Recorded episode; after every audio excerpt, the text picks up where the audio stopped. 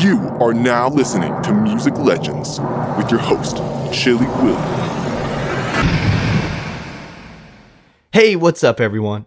Welcome back to Music Legends. I'm your host, Chili Willie, aka just another recipient of those pesky spam calls. Whew, boy, we have been on a journey. It's episode 6, and Miles Davis has already made a dent in the history books of jazz, and he was just getting started.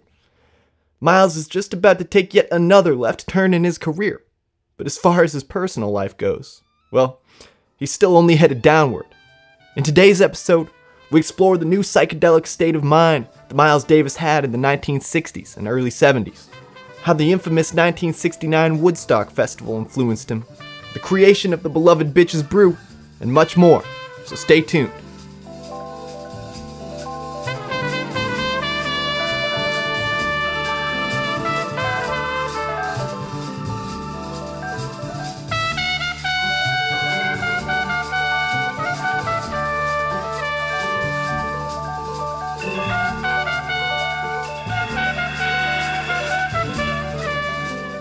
Everything around Miles was changing all at once. His new life with Betty Mabry, now Betty Davis, was full of passion, spontaneity, and change. He was on a diet.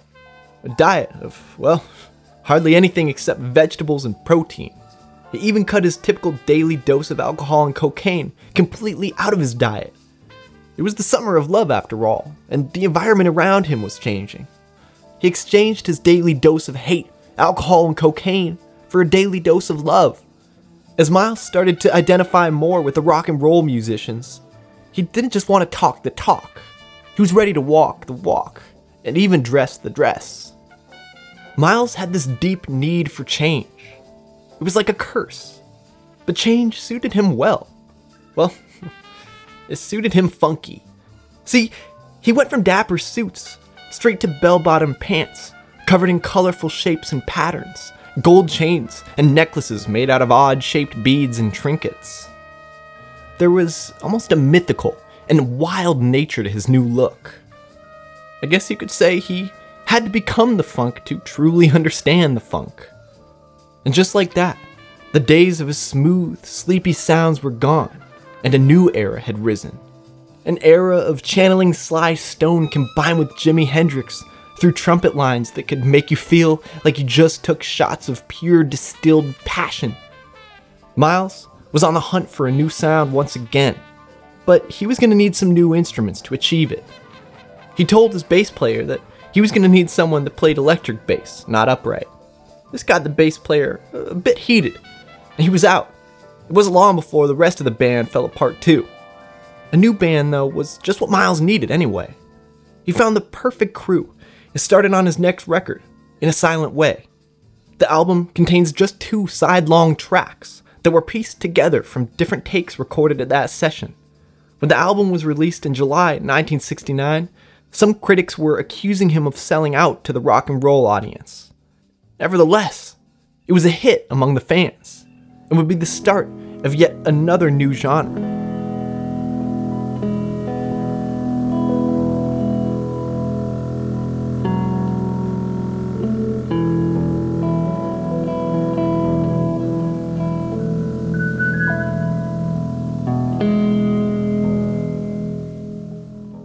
The summer of love wasn't over yet. For Miles, it was just getting started. One of his favorite new artists was, of course, Jimi Hendrix, and Miles was even planning on getting Jimi in the studio so they could work on some music together. Miles and Jimi were both busy men, and at that very moment, they both happened to be in New York. Except Miles was in New York City, still asleep, and Jimi, well, he was in upstate New York, Bethel to be exact in the middle of a giant muddy field on a dairy farm, full of not sheep or goats or cattle, but full of sleep deprived hippies. It was about 10 a.m., and that was pretty damn early for the 500 or so hippies still in that field. Some were wide awake, some were out cold, some some thought they were in a different galaxy altogether. Regardless of the state of mind anyone was in, when they heard a familiar yet totally unique melody, their eyes and their ears honed in on the stage. Hendrix was drenched in a humid sweat as his guitar squealed. And then he began his screaming and powerful version of the Star Spangled Banner, turning the national anthem on its head with gut wrenching feedback. It's hard to believe a kid with so much energy would be dead in just 13 months. But we'll get more into that on another episode. Miles and Jimi, unfortunately, never did get the chance to make any music together. His energy, nonetheless, was powerful. There were certain echoes and fumes of Jimi's energy flowing in the ether as Miles and his musicians stepped into the CBS studio in New York City the very next day.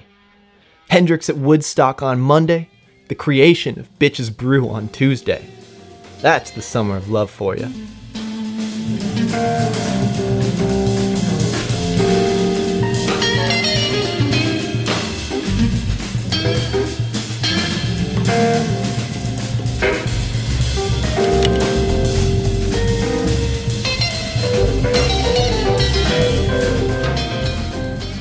Inside the studio was all out mayhem, controlled mayhem. Two percussionists, one banging on bongos, the other with a full drum kit. Meanwhile, two keyboards, two guitars, two basses plucking and pecking different tones of deep, dirty psychedelia, all at the same time. Miles had employed all the same techniques that he'd mastered on Kind of Blue. Although, unlike Kind of Blue, there was no more holding back, no more tentative experimentation. This time, he was on the path of exploration. Miles said the following about the recording process Quote, I would direct, like a conductor. Once we started to play, I would either write down some music for somebody, or I would tell them to play different things I was hearing as the music would develop. I would hear something I thought could be extended or cut back. So that recording was a development of the creative process, a living composition. We would find a certain motif and all bounce off it in our own way. After it had developed to a certain point, I would tell a certain musician to come and play something else. I wish I thought of videotaping that whole session. That was a great recording session, man. Unquote. He threw out the sophistication that jazz was becoming known for and traded it for the raw rebellion of rock and roll. Bitches Brew was groundbreaking on so many levels, beginning with its stark, mysterious title and wild, expressionistic cover painting. Seriously, if you don't know what the cover looks like, go Google it. It's insane. So word was traveling fast around Capitol Records that Miles was recording an album that sounded more like rock and roll than jazz. Intrigued and filled with the prospect of money and lots of it, the president of Columbia called up Miles.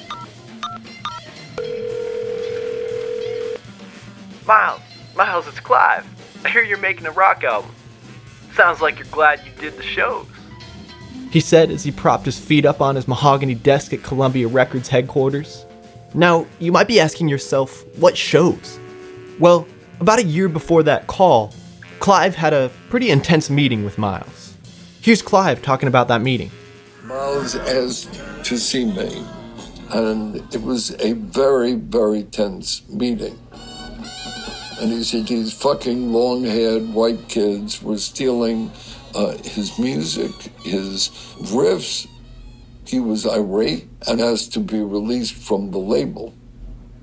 I said, Look, I can get you dates playing with musical artists of a different generation, playing a different kind of music. I just know that if you play those dates, something will happen.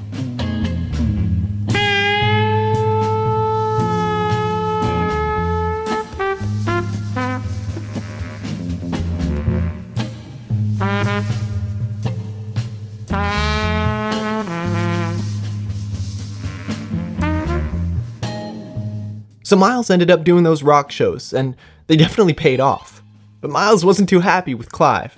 He helped popularize jazz, and because of that, he also helped destroy it. Now, flash forward to about a year later, when Clive called up Miles to discuss rumors he heard about him making a new rock album. Now, Miles still had that grudge against Clive, and he wasn't about to just let it go. And he definitely wasn't about to play nice on the phone. So, Miles, what can you tell me about this new rock album you've been cooking up? Miles was quiet.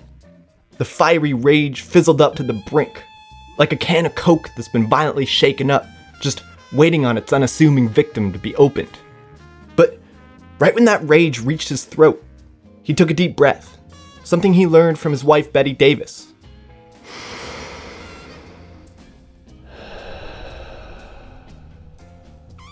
In the moment, it helped, but it still couldn't contain all of it, and some of that rage still slipped through his teeth when he answered. It ain't no rock album, Clive. Okay, Miles. What exactly have you been brewing up? Because I know you've been working on something. Miles now clenched his teeth in a last resort effort to keep the rage from spilling out of his mouth. But eventually, someone was bound to open that cursed can of Coke. Miles, uh, you still there, buddy? I'll tell you what I've been brewing up, Clive. It's a bitch's brew, snarled Miles. Wow, a bitch's brew. That's interesting. I sure hope that's not the title, Miles. You know you can't say that on the radio. Forget about the title. Wait till you hear the music. Just like that, Miles hung up on Clive. A few days later, Clive was sitting in his office with his feet propped up on his desk, one of his favorite hobbies, when there was a knock at his door. Clive didn't respond. He didn't exactly have time to. You see, this was the kind of knock that a doctor gives when they finally come in after you stripped, put on that funny robe, and waited around for 15 minutes. In other words, it wasn't a knock and wait for a come on in. It was more of a knock and immediately open the door. But that's just how Clive Davis, the president of Columbia Records, trained his assistants to be. Sir, you have delivery from Miles Davis, said his assistant. And it was gigantic. It barely fit through the door to his office. So Clive got up off his comfortable perch, and him and his assistant started unwrapping the package. The anticipation was building, the sweat was flowing. It was starting to feel a lot like Christmas. Clear beads of sweat rolled down Clive's forehead as they tore the final layer of packaging. Vibrant colored canvas was beginning to be exposed. It was a painting, and it was beautiful. It captured the zeitgeist of free love and flower power in all its glory, depicting a naked black couple looking expectantly at the ocean with a huge, vibrant red flower beside them. The painting seemingly came with no note, no explanation, Clive and his assistant stood in his office, awestruck by its beauty. Clive knew, somewhere deep down, that this was the cover art for that Bitch's Brew Miles was talking about.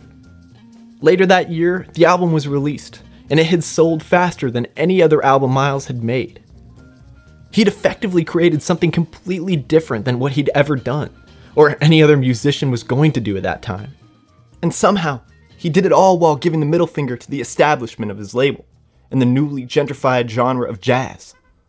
The name, the cover, the music, they all fueled his mysterious public image.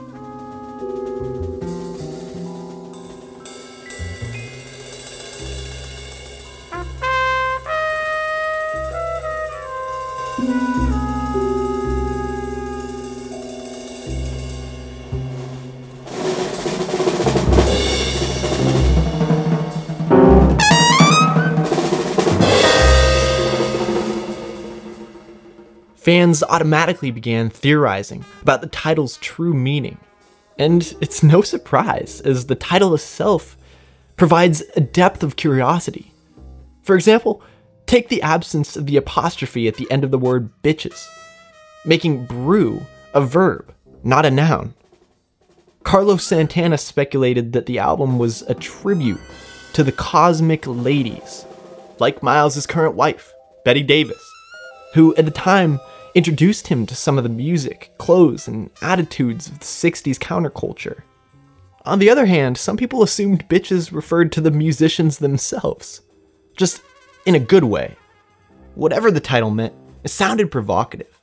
Teo Macero, who helped produce Bitches Brew, said the following quote, Probably that was the first time a title like that was ever used. The title fit the music, and the cover fit the music.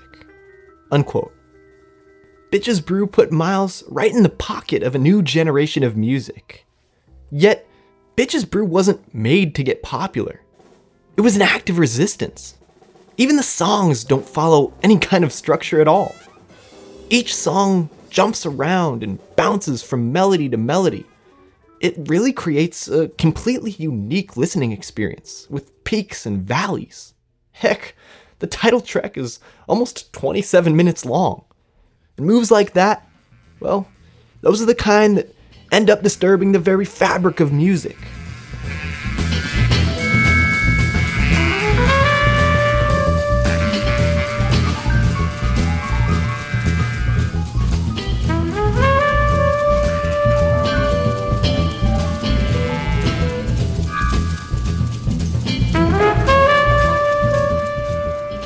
As crazy as it sounds, disrupting the very fabric of music was becoming a habit for Miles. Every 10 years or so, once jazz would get stale, he went in and turned it on its head, made it dangerous again. Miles was playing non stop shows to sold out arenas and festivals. Him and his band were backstage. The roar of the crowd made his heart beat fast. They were on next. 600,000 people were just 50 feet away. His band was just as cool, calm, and collected as Miles was.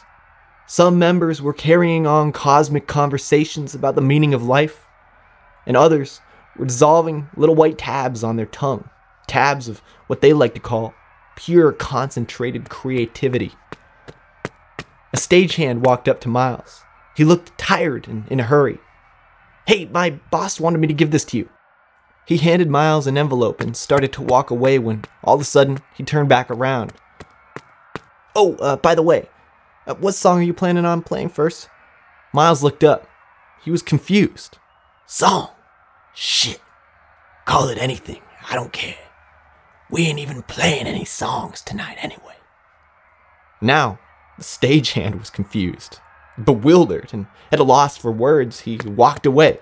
This time, without turning back around.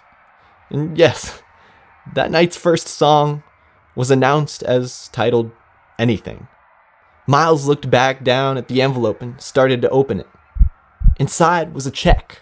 When he saw the amount and his name, his heart pounded even louder and harder. He looked over both of his shoulders like a little kid with his hand in the cookie jar. I feel like a thief, Miles mumbled but his bandmate heard him. Don't worry, every band member in his band was also about to get paid too, and also about to get rich. Pretty much every single one of his band members went on to start their own successful solo careers, just like many of his previous bandmates. This band was just getting started with Miles.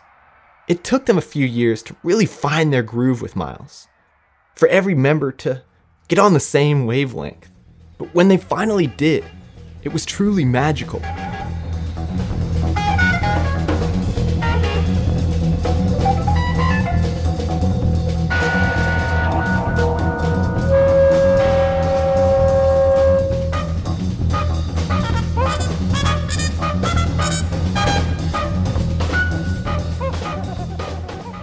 So, since we're on the topic of his band, I want to spend a few minutes talking about them because Miles's band is a huge part of what makes this album.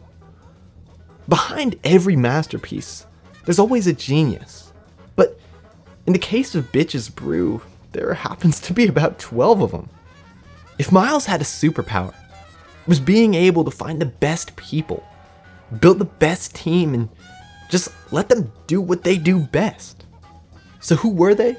Well, this is a clip from a podcast called The Opus, it's a fantastic podcast, and each season does a deep dive into some of the most legendary albums ever made. So check it out. They did a whole season on Bitches Brew. Well, I'll just I'll just give you a quick rundown. Okay.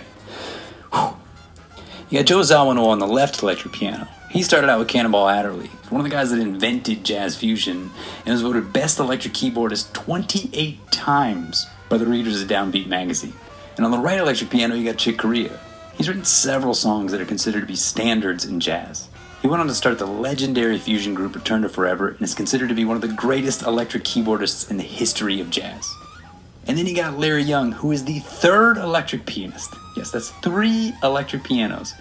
Who's another groundbreaker in jazz fusion and recorded a very famous jam session with a guy we like to call Jimi Hendrix before Miles came along and scooped him up for Bitches Brew. John McLaughlin is on electric guitar. He's widely considered to be the greatest guitar player in the world at the time and has been described by Jeff Beck and Pat Metheny, both pretty goddamn good guitar players themselves, as the greatest guitarist alive. Dave Holland was only 22 at the time. He's on double bass. Miles heard him opening up for Bill Evans and told him he wanted him in his band. Gave him three days to get from the UK to New York for a gig with Miles at Count Basie's Club in 1968. And then you got Harvey Brooks, who's on electric bass. He started out playing with a guy named Robert Zimmerman, who a lot of y'all may know as Bob Dylan. Then he went to play for a band called The Doors before he got poached by Miles. Bennie Maupin is on bass clarinet. He was in several different amazing bands with Herbie Hancock, including the legendary Headhunters band, and then went on to play with Meat Beat Manifesto later in life. That one blew my mind. And then there's Wayne Shorter on soprano sax. I could go on at length about Wayne Shorter, but I was just going to leave you with this fact. Wayne Shorter has won 11 Grammys. 11 goddamn Grammys. We haven't even got to the drums yet. You still with me? Good. Because we got Lenny White on the left drum set. He was only 19 when Miles recruited him. He was self taught, and shortly after he was old enough to buy cigarettes, he was in Miles' band playing alongside Jack DeJohnette, who was on the right drum set, who's one of the most influential jazz drummers of the 20th century. He's played with Bill Evans, Sun Ra, Keith Jarrett, John Coltrane, everybody. That is the core band. Three pianos, two basses, two drummers, one soprano sax, one bass clarinet, and Miles Damn Davis on the trumpet. That is a band. And we haven't even gotten to Bill Cobham or Airto Moreira, who sat in percussion on the last song, Feio. Or Mark Gould's homies Don Alias and Juma Santos, who played congas and percussion on Miles Runs the Voodoo Down. For jazz fans, that is an impressive list. In short, a few of them were stars coming into this session, but a lot of those guys weren't big names at the time. But they all became big names after. Because Miles saw greatness in them, even when others hadn't.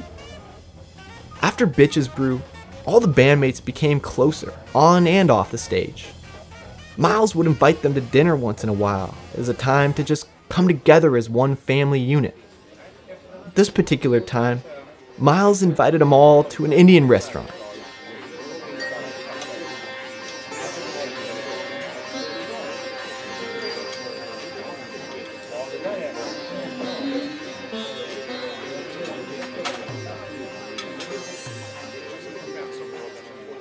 Some might say the decor was over the top, but it was working perfectly for Miles's master plan.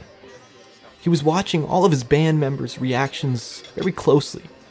Some of them were downright mystified, but they were all at least entertained. There were turbans on display on the walls, like elk antlers in a hunter's home. Chandeliers hung low. Each of them was a different glistening color.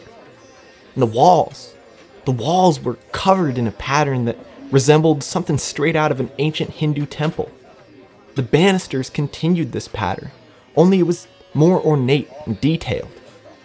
The whole place was emanating in a reddish hue, and there was an intense smell, an exotic smell, a certain spice that invaded the musician's nostrils and waged war on the brain, bringing on an army of hunger.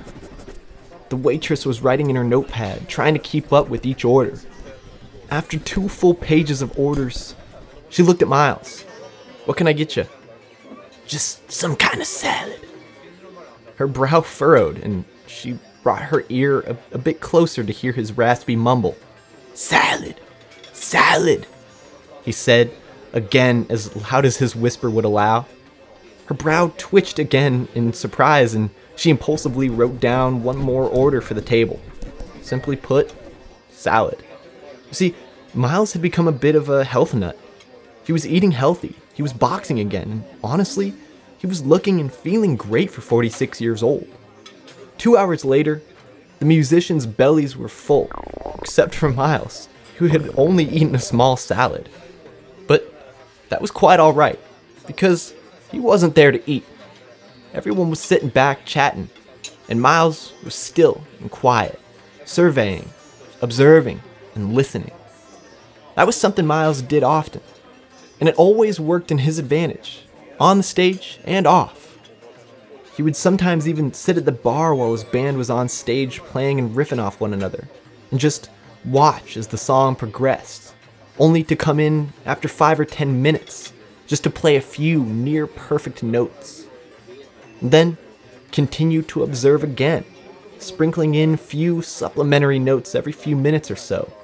But back at the restaurant, Miles finally spoke up. I'll take the check. Now, paying for an astronomical amount of food wasn't exactly what was weighing on Miles's mind. But he was waiting for just the right time, and paying for everyone's dinner would help get the whole band's attention. So Miles continued to listen. And just as they were walking out, the band thanked Miles for dinner. And Miles stopped dead in his tracks. The time was right. The conversation stopped. And they all looked at Miles. And Miles looked back at them. Well, what do y'all think? Everyone just looked at each other, all in different states of shock. Think about what? What are you talking about? Wait, what's happening? Those were just some of the thoughts being telepathically exchanged between the band members in that moment. But Miles spoke up again. What did y'all think about the music? The band took a step back into the restaurant and actually started listening to what had just been exotic background noise to everyone but Miles until that moment. This is the way we're gonna do it on the new album. I'm gonna mix the sitar, electric sitar, with the funk.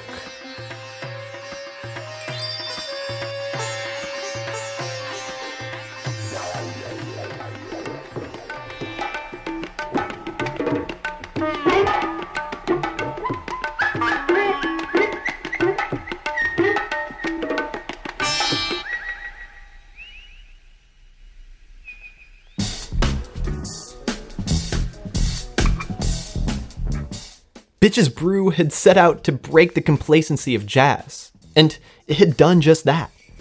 Bitches Brew was an experience more than entertainment. So, with his next albums On the Corner and Big Fun, Miles and his band found the perfect balance of exploration and solid, enjoyable entertainment. The way they blended exotic sounds made it all the better.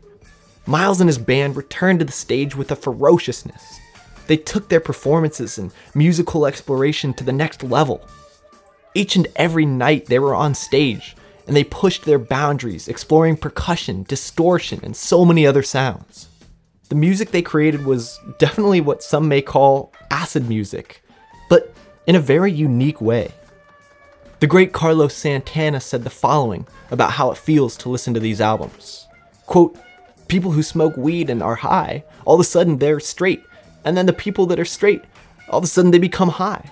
He totally changed everything just by the way he was playing. Unquote.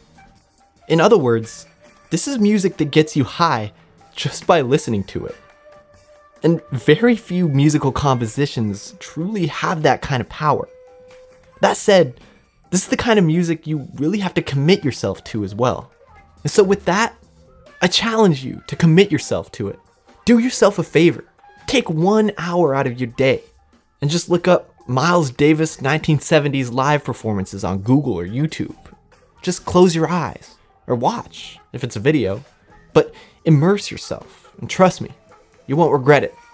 And I'll put a few links to some of my favorites in the show notes as well.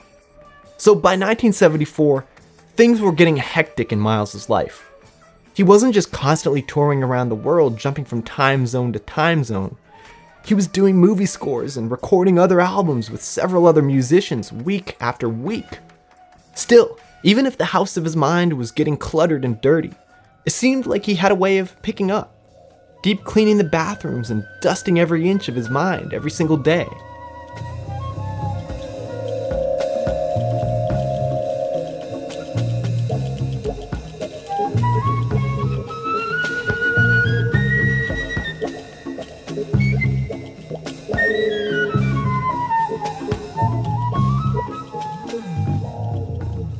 He had every day down to a routine. Wake up, spend an hour at the boxing gym, record all day, perform almost every night. He didn't have time for much else. Although, his demeanor on stage said otherwise.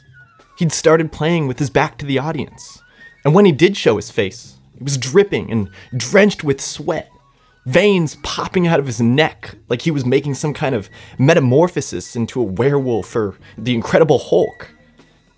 When he wasn't wearing blackout glasses, his eyes were wide open, full of concentration as if to take in every millisecond of the moment. His body twitched and convulsed while he blew his perfectly distorted tones into the audience. At first, these signs were just brushed off as genius artistic moves and genuinely seemed like some kind of superhuman level of concentration. Ironically enough, one of the most obvious signs that his healthy lifestyle wasn't exactly so healthy after all was one of the most brushed off and unnoticed. Dilated pupils were all too common if you could even see through his shades. And his pupils were gigantic, pretty much all the time. And also a telltale sign that there may have been another part to his daily routine after all. His ferocious focus and amped up passion.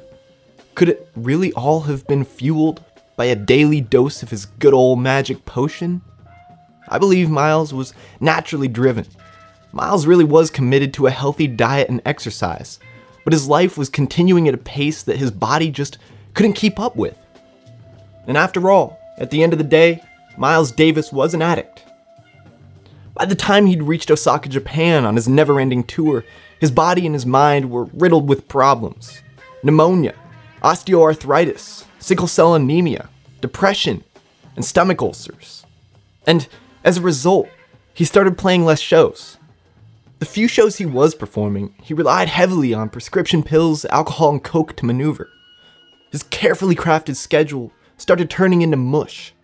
All of his dedicated band members started going their own ways and advancing past Miles.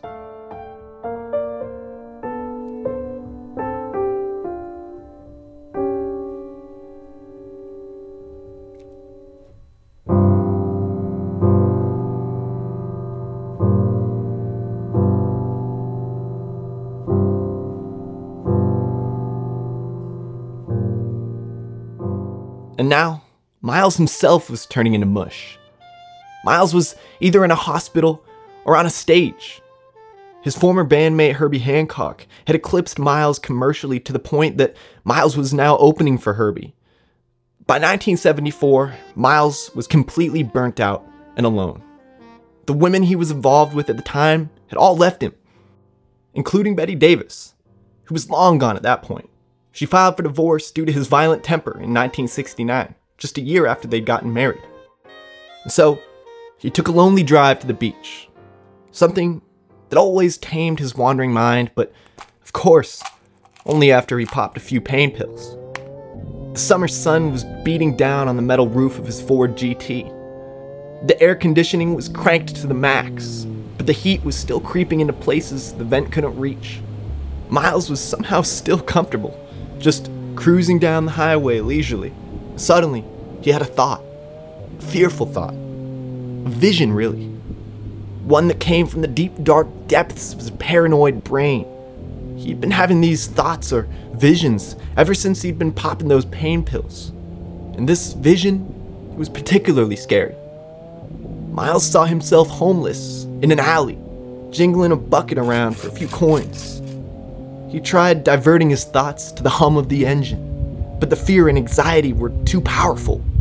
His mind was fighting a war with itself, and it became apparent that so was his body. His shirt was damp, and his face was dripping with sweat.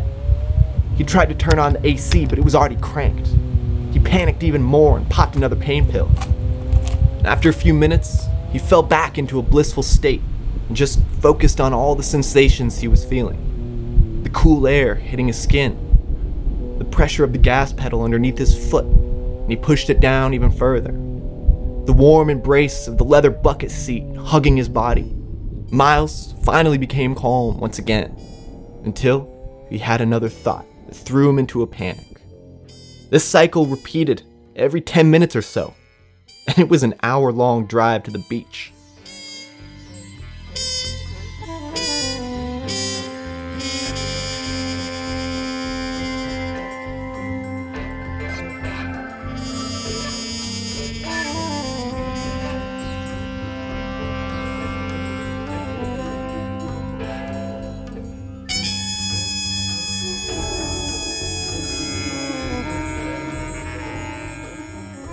All right, thanks again to everyone who's been listening and following along to the journey of Miles Davis. Music Legends is written and produced by me, Willie Miller. And I really hope y'all enjoyed that one. I'm really trying to get deep into the mental health and state of mind of Miles Davis during that time. Also, although Miles was never officially diagnosed with any mental health problems, it's been reported that around this time in his story, Miles was definitely suffering from paranoid delusions and hallucinations. I should also mention that although Miles was known to turn his back to his audience during this time, I genuinely do not believe it was due to any of the drugs he was on. The type of music he was making was so highly based around improvisation, and he really needed to give and take cues from his band. But no one was really doing that at the time. I mean, if you're on stage, you face the audience. End of story. But not Miles Davis. yeah, it was it was pretty punk of him. And yeah, I mean, it also definitely helped continue to build his cool and mysterious public persona. Now, I also happen to believe that there was a period in time, right around the time that he met his second wife, Betty Davis, where Miles was actually clean of drugs, exercising regularly, eating a healthy diet, and generally just taking good care of himself. I think some of that came from sheer infatuation that he had with Betty Davis and her way of life. But he was inspired for sure. Only thing is, a person can only truly change when they themselves decide to, you know? So, yeah, he slowly got back into drugs. I couldn't really pinpoint an exact time or experience though. Okay, now one other thing I wanted to mention is I know I say Clive Davis at some point during the episode. That is not a typo. His name is Clive Davis.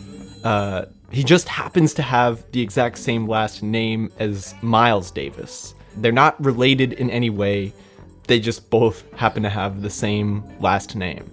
Um, pretty crazy, but yeah, head of Columbia Records, uh, Clive Davis, and of course, Miles Davis. So yeah, lots of good stuff in the show notes today for those who'd like to dive a little deeper. First things first, I said I'd be putting some of my favorite 70s era Miles Davis live sets, uh, and one of them is actually from 1969, uh, live in Copenhagen. But highly recommend to check out that entire show if you have the time. Just some absolutely stunning proto free jazz from some incredible musicians. Now, if you don't have time to watch the video, totally understand. So I also put a link to some of my favorite live records from the 70s as well. They should be available on pretty much all streaming platforms, but I just put the YouTube link. One of them is the classic Agharta, and the other is Live Evil, which is actually a combination of live and studio. So, not exactly a true live album, but honestly, some of the most experimental, funky, and darkest live material I've heard from the Davis catalog. Uh, so yeah, let's see. I did put a great article about the making of Bitches Brew in there, um, in case you want to check that out. I uh, actually sourced a lot of what I said about the making of Bitches Brew from it. Um, so yeah, let's see. Uh, last but not least, I'll go ahead and put a link to the Opus podcast season on Miles Davis. Um, like I said, great podcast. Really goes deep into the making of Bitches Brew. So, yeah, that's all I got for the show notes today. If you guys enjoyed the show, please share the podcast with someone you know who loves music. All right, y'all. I think that's enough talking for me today. If I keep it up, my voice is gonna start sounding like Miles Davis. All right, everybody. Peace out. I'll see you in two weeks.